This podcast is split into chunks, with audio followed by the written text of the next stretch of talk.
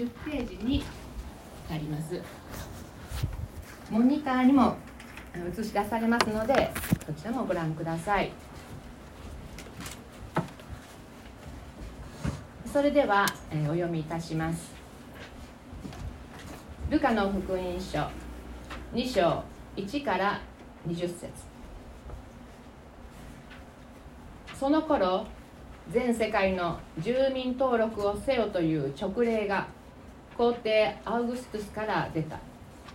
これはキリニウスがシリアの総督であった時の最初の住民登録であった。人々は皆登録のためにそれぞれ自分の町に帰っていった。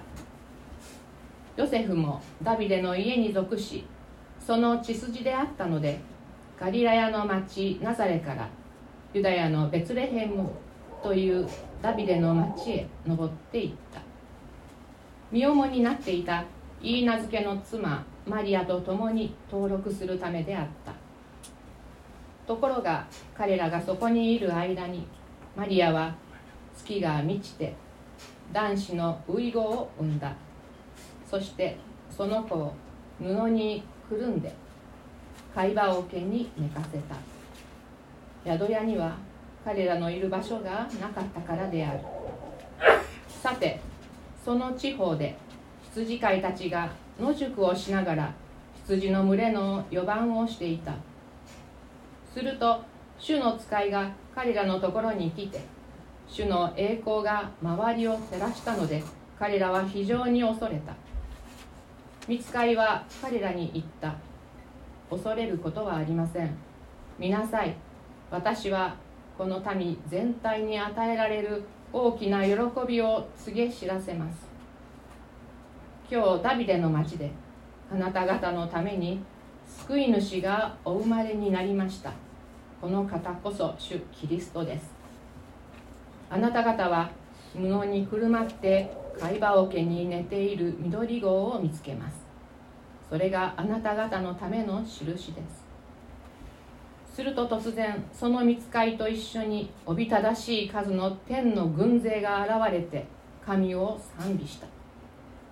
意図高きところで栄光が神にあるように。地の上で平和が御心にかなう人々にあるように。見つかりたちが彼らから離れて天に帰った時羊飼いたちは話し合った。さあベツレヘムまで行って主が私たちに知らせてくださったこの出来事を見届けてこよう。そして急いで行ってマリアとヨセフと貝羽桶に寝ている緑号を探し当てた。それを目にして羊飼いたちはこの幼子について自分たちに告げられたことを知らせた。聞いた人たちは皆羊飼いたちが話したことに驚いた。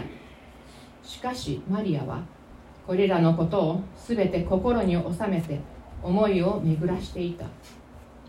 羊飼いたちは見聞きしたことが全て見つかりの話の通りだったので神をあがめ賛美しながら帰っていった。それではこの箇所から「平和の君があなたのために」と題して斉藤泉牧師が御言葉の解き明かしをいたします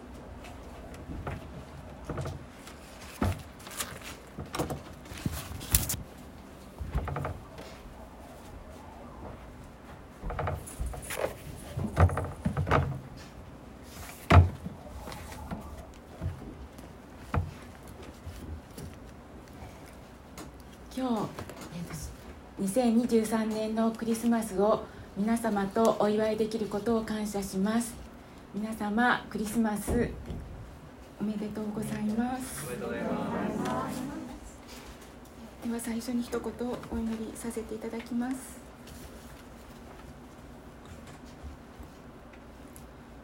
愛する天のお父様今年もクリスマスを迎えることができて感謝します。今日もあなたの愛を心にいただきなおこのクリスマスの喜びをあなたからいただきたいと願っています。どうか御言葉によって教えてください。お一人お一人の心の内にあなたが語ってください。これからのひとときあなたに期待します。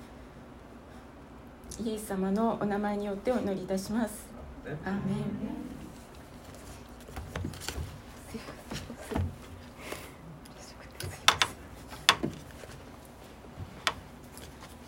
クリスマスは救い主イエス・キリストの誕生を喜ぶ日です。今日は救い主イエス・キリストが平和の君として生まれてきてくださったところに心を向けて御言葉を味わっていきたいと思います。平和。今世界は平和ですか？と聞かれたらあなたは何と答えますか？日本の社会はどうでしょう？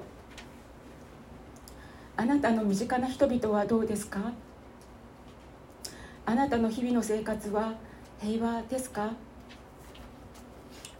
平和とは何なのでしょう？争いがないところでしょうか？しかし争いのないところは存在するのでしょうか。争いがあるところは平和ではないとしたら平和は訪れてくれるのでしょうか。今日の2章の14節。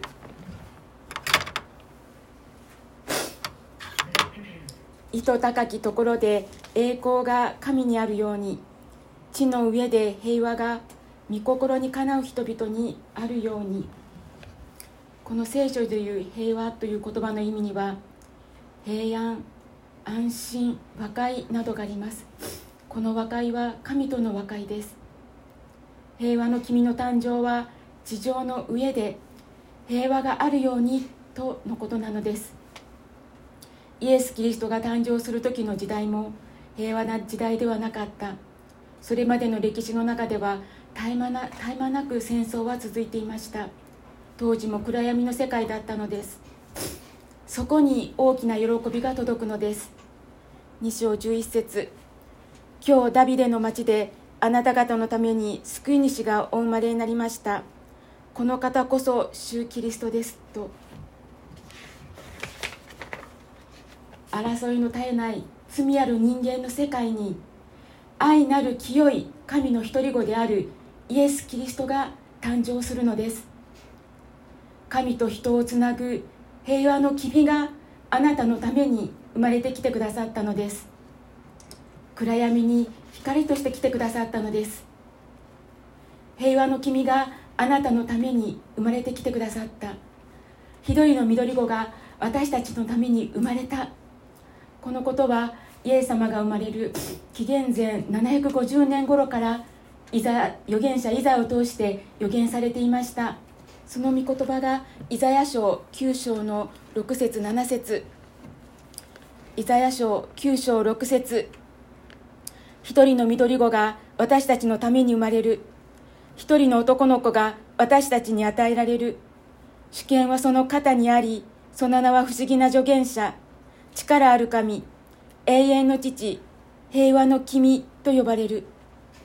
その主権は増し加わりその平和は限りなくダベデの王座についてその王国を治め裁きと正義によってこれを固く立てこれを支える。今より常しえまで万軍の主の熱心がこれを成し遂げる。一人の緑子が私たちのために生まれる。一人の男の子が私たちに与えられる。その名は平和の君と呼ばれる。万軍の主の熱心がこれを成し遂げる。この予言の言葉神の言葉が成就して今日ダビデの町であなた方のために救い主がお生まれになりました。一人の緑子が私たちのために生まれた。一人の男の子が私たちに与えられたのです。平和の君があなたのために生まれた。万軍の主天地万物を作られた神の熱心がこれを成し遂げてくださったのです。平和の君こそ救い主イエス・キリストです。です、えー、その誕生が約2023年前頃全て神様の定められた時に定められた時でした。ヨセフとマリアは婚約していました。ヨセフと婚約していたマリアのところに神から使わされた見つかいガブリエルからガブリエルが現れました。このことはルカの福音書の一書に書かれています。そのマリアにあなたは神から恵みを受けて身ごもって男の子を産む。その名をイエスとつけなさいと。精霊によって神の子を宿すと。マリアは結婚する前に精霊によって神の子を宿すのです。ヨセフとマリアは神の言葉を信じて結婚しました。その頃に住民登録をせよという勅令が出るのです。では今日お開きいただいたルカの福音書の2章の1節2節。その頃全世界の住民登録をせよという勅令が皇帝アウグストスから出た。これはキリニウスがシリアの総督であった時の最初の住民登録であった。この住民登録が行われたのは全ての人の名前職業財産親族を登録させて税金を納めさせるためだったと思われます。この時代ユダヤの町はローマの支配下にあったからです。皆この命令に従わなければなりませんでした。では3節。人々は皆登録のためにそれぞれ自分の町に帰っていった。マリアの夫ヨセフも登録するためにガリラヤの町ナザレからユダのベツレヘムというダビデの町へ行くことになるのです。4節5節。ヨセフもダビデの家に属しその血筋であったのでガリラヤの町ナザレからユダヤのベツレヘムというダビデの町へ登っていった。身重になっていたイーナ漬けの妻マリアと共に登録するためであった。マリアがちょうど妊娠していた時にベツレヘムに行くことになったのも神様の時だったのです。預言者ミカの言葉にこのように予言されています。ミカ書5章2節。ミカ書5章2節。ベツレヘムエフラテよあなたはユダの種族の中であまりにも小さい。だがあなたから私のためにイスラエルを治める者が出る。その出現は昔から永遠の昔から定まっている。ベツレヘムからユダの士族士族から出現すると。ベツレヘムという町は昔ヤコブの時代はエフラテと呼ばれていました。またそのまたベツレヘムという町が他にもあったのでその場所と区別するためにユダのベツレヘムと呼ばれていました。妊娠中にベツレヘムで行ったことでマリアはベツレヘムで出産することになる。この予言の成就だったのです。そしてルカの福音書の2章の67節。ところが彼らがそこにいる間にマリアは月が満ちて男子のウイゴを産んだ。そしてその子を布にくるんで貝羽桶に寝かせた。宿屋には彼らのいる場所がなかったからである。見つかいが見つかいが言われていた通りに男の子が生まれました。でもその子は布にくるまって貝羽湖に寝かされていました。そこは貝羽家のある家畜小屋だったのです。しかしこの布にくるまって貝羽桶に寝ている緑子赤ちゃんが救い主がお生まれになったことの印となるのです。この誕生の知らせを最初に告げられたのが羊飼いたちにでした。神様は野宿をして夜の間ずっと羊の群れを見守る羊飼いたちのことを知っておられたのです。彼らのところに見つかいを送るのです。では10節から12節。見つかいは彼らに言った。恐れることはありません。見なさい。私はこの民全体に与えられる大きな喜びを告げ知らせます。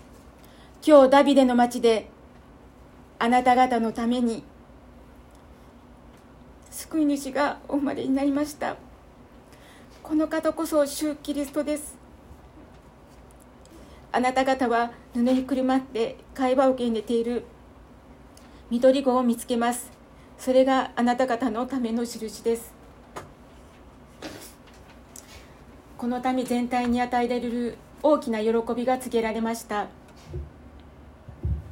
それは今日ダビデの町であなた方のために救い主がお生まれになったということ。この方こそ主キリストですと。キリストはメシア油注がれたものという意味です。メシアは旧約聖書の言語で言語であるヘブル語で油注がれたもの。特別な務めに選ばれたものという意味です。メシアは神が使わすと約束されていた救い主のことでした。メシアのギリシャ語がキリストです。人々はメシアキリストの誕生をずっと待っていた。その救い主キリストにお会いできる。そのための印は布にくるまって貝羽桶に寝ている緑子なのだと。見つかいはやっと、ま、やっと待ち望んでいた救い主キリストが生まれたのにその子が貝羽桶に寝かされてしまってなんてかわいそうなの？なんとひどい状況などと嘆くのではなくまさに貝羽桶に寝かされていることが印なのだと伝えます。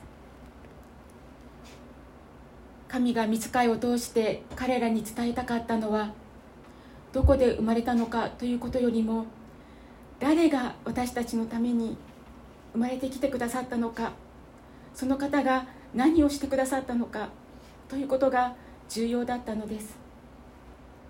救い主がお生まれになったこの喜びをたたえるためにさらにおびただしい軍天の軍勢が現れます。13節14節。すると突然その見つかいと一緒におびただしい数の天の軍勢が現れて神を賛美した。意図高きところで栄光が神にあるように。地の上で平和が御心にかなう人々にあるように。見つかいとおびただしい数の天の軍勢が神を賛美しています。地の上で平和が御心にかなう人々にあるようにと宮を神の宮業をたたえています。神の宮業それは平和が御心にかなう人々に与えられることです。平和が御心にかなう人々に与えられるとは救い主の誕生によって神が喜ばれる人々の間に平和をもたらすということです。救い主の誕生によって神が喜ばれる人々の間に平和をもたらす。平和は神様の恵みを心を開いて受け取る人々に与えられる。まさに今この賛美を聞いている羊飼いたちこそ御心にかのう人々であったでしょう。羊飼いたちは御使いの語られた神様の言葉を信じて従って救い主キリストを探しに出発するのです。では15節16節。御使いたちが彼らから離れて天に帰った時羊飼いたちは話し合った。さあベツレヒまで行って主が私たちに知らせてくださったこの出来事を見届けてこよう。そして急いで行ってマリアとヨセフと会話を受けに寝ている。緑子を探し当てた。緑子を探し当てたとあるのであちこち会話を受けがあるところを探し回ったのでしょうか。印としてつけてくださった。布にくるまって会話受けに寝ている緑子を見つけることができたのです。そして羊飼いたちはそこにいる人たちにどうして自分たちがここに来ることができたのかを話すのです。17節から19節。それを目にして羊飼いたちはこの幼子について自分たちに告げられたことを知らせた。聞いた人たちは皆羊飼いたちが話したことに驚いた。しかしマリアはこれらのことを全て心に収めて思いを巡らしていた。そこにいる人たちに話す。そこにいる人たちは見つそのそこにいる人たちに見つかいが現れるのではなくって羊飼いたちにあた現れてそれが伝えられる。マリアは心に収めて思いを巡らすのでした。そして20節。羊飼いたちは見聞きしたことが全て見つかいの話の通りだったので神をあがめ賛美しながら帰っていった。羊飼いたちはそれまで野宿をしながらどんな日々を過ごしていたのでしょう。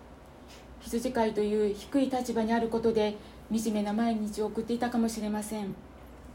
でもこの日彼らは救い主に会えたということで帰り道は喜びにあふれています。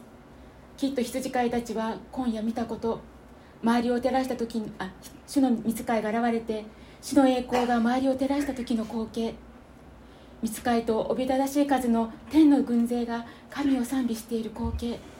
そして救い主である緑赤ちゃんの緑号を本当に忘れることはなかったでしょう。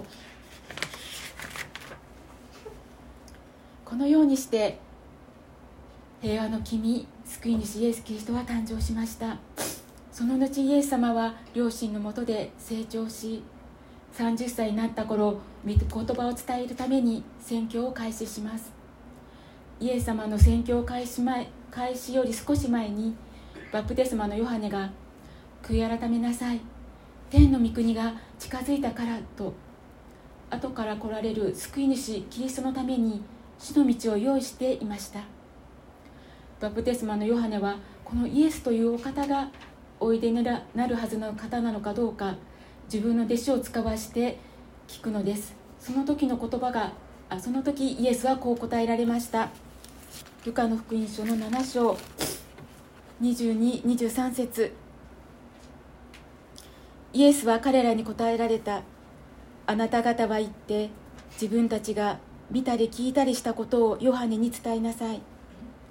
目の見えない者たちが見足の不自由な者たちが歩きツアラートに侵された者たちが清められ耳の聞こえない者たちが聞き死人たちが生き返り貧しい者たちが貧しい者たちに福音が伝えられています。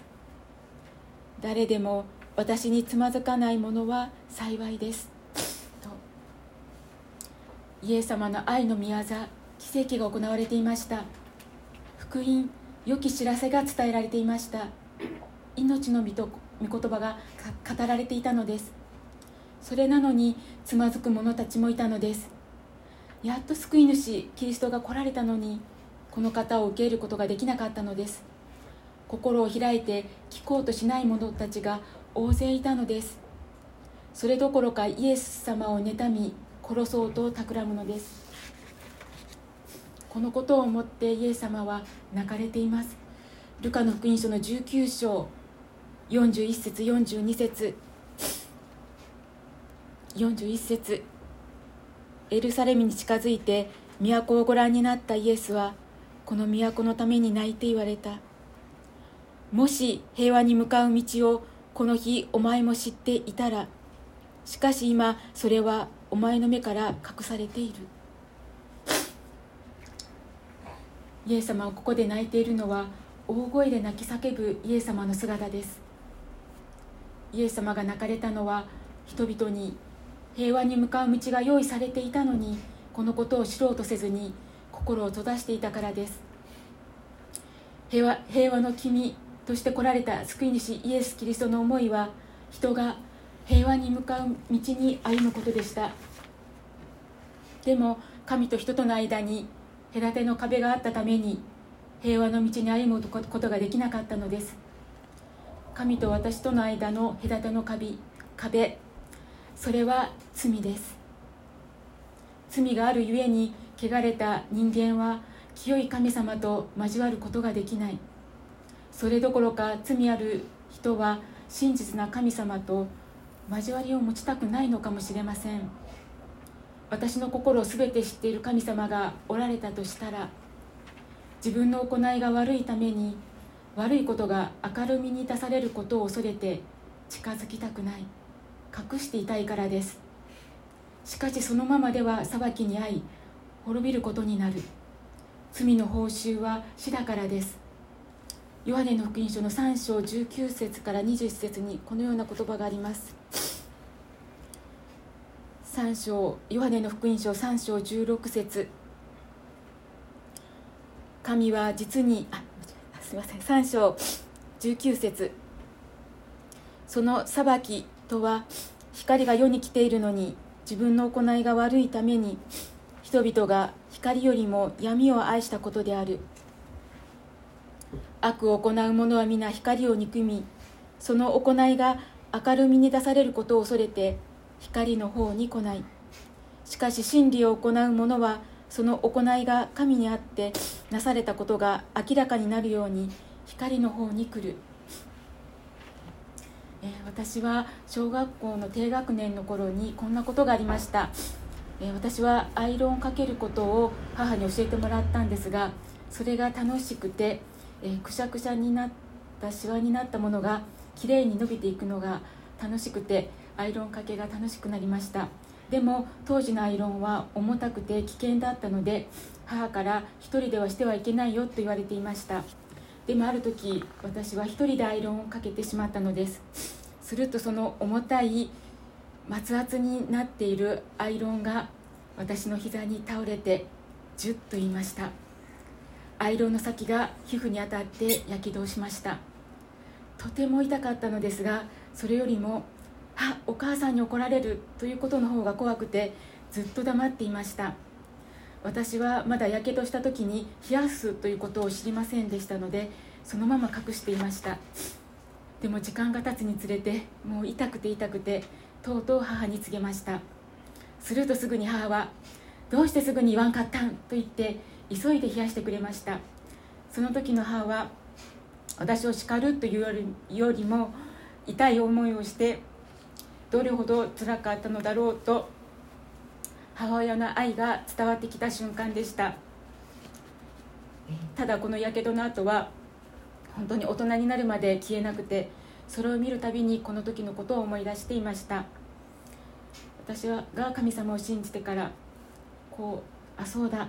神様は私が罪を犯してしまった時そのことを隠すのではなくて正直に罪を告白してるしてくれることを待っているのだなと思いました。なぜならその罪を許すためにもイエス様は生まれてきてくださってその罪の身代わりの罰として十字架にかかって死んでくださったのだと藍色のやけどは跡が残ったのだけれども死の許しは跡形は一つも残らない。完全な許し。それほどまでに愛してくださっているイエス様の愛の大きさをますます知る時となったのです。では先ほどの3章ヨハネの福音書の3章の16から18節。3章の16節。神は実にその一人子をお与えになったほどによう愛された。それは御子を信じる者が一人として滅びることなく永遠の命を持つためである。神が御子を世に使わされたのは世を裁くためではなく御子によって世が救われた救われるためである。御子を信じる者は裁かれない。信じない者はすでに裁かれている。神の一人子の名を信じなかったからである。平和の君があなたのために生まれてきてくださったのはあなたを滅びから救うためにです。闇から光へと導くためです。罪があるならその罪のための裁きがある。しかし神は全ての人が一人として滅びることがないようにその裁きを神の一人子であるイエス・キリストに負わせたのです。あなたを愛しているからです。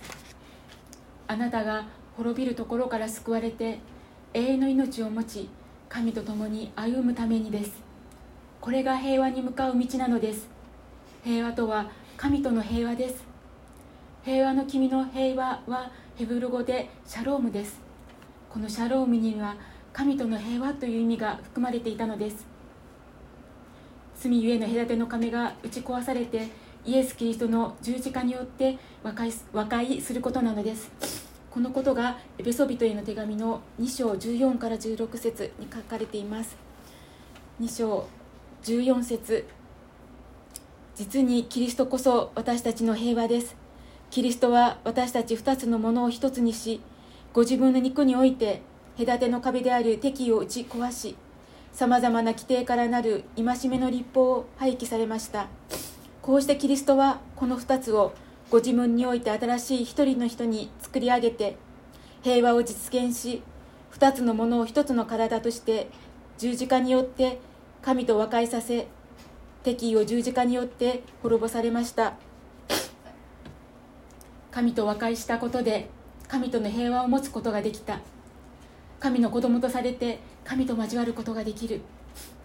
私たちの日常に起こることは身近なところで見ても家族の中でも職場でも学校でも地域の中でもさらに子どもたちの関係の中においても争いは絶えない。しかし神との平和を持っているあなたの心にいつも平和の君であるイエス・キリストがいてくださるのなら平和がもたされもたらされていくのです。イエス・キリストはよみがえられて今も生きて共にいてくださる。いつもいつも十字架の愛であなたを愛し続けてくださる。聖書から命の御言葉によってどんな時もどんな状況にあっても希望を与えて助けてくださる。心に平安をいただいてゆとりを持ってどんな時にも安心して生きていくことができるのです。ここに信頼していくことです。救い主の誕生によって神が喜ばれる人々の間に平和がもたらされているからです。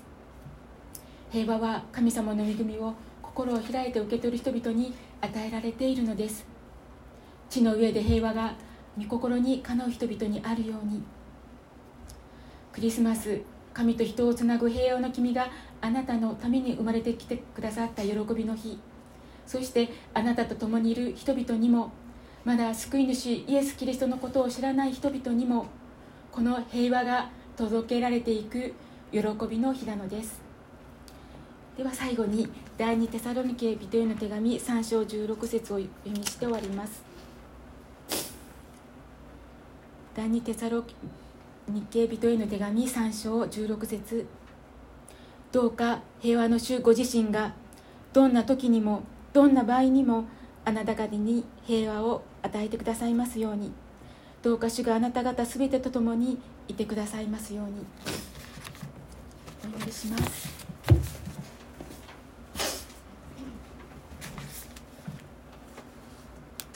地の上で平和が御心にかなう人々にあるように。愛する天のお父様あなたの皆を賛美します。あなたが生きて働いてくださり今本当に一人一人にあなたの目が注がれ愛を注ぎ喜びを持ってその命を生かしてくださっていますことを感謝します。どうか、えこのクリスマス、えあなたの救いの喜びがなお一人でも多くの人たちに届けられ平和な世界へとなお導いてください。このお祈りをイエス様の名前によってお祈りいたします。アーメン。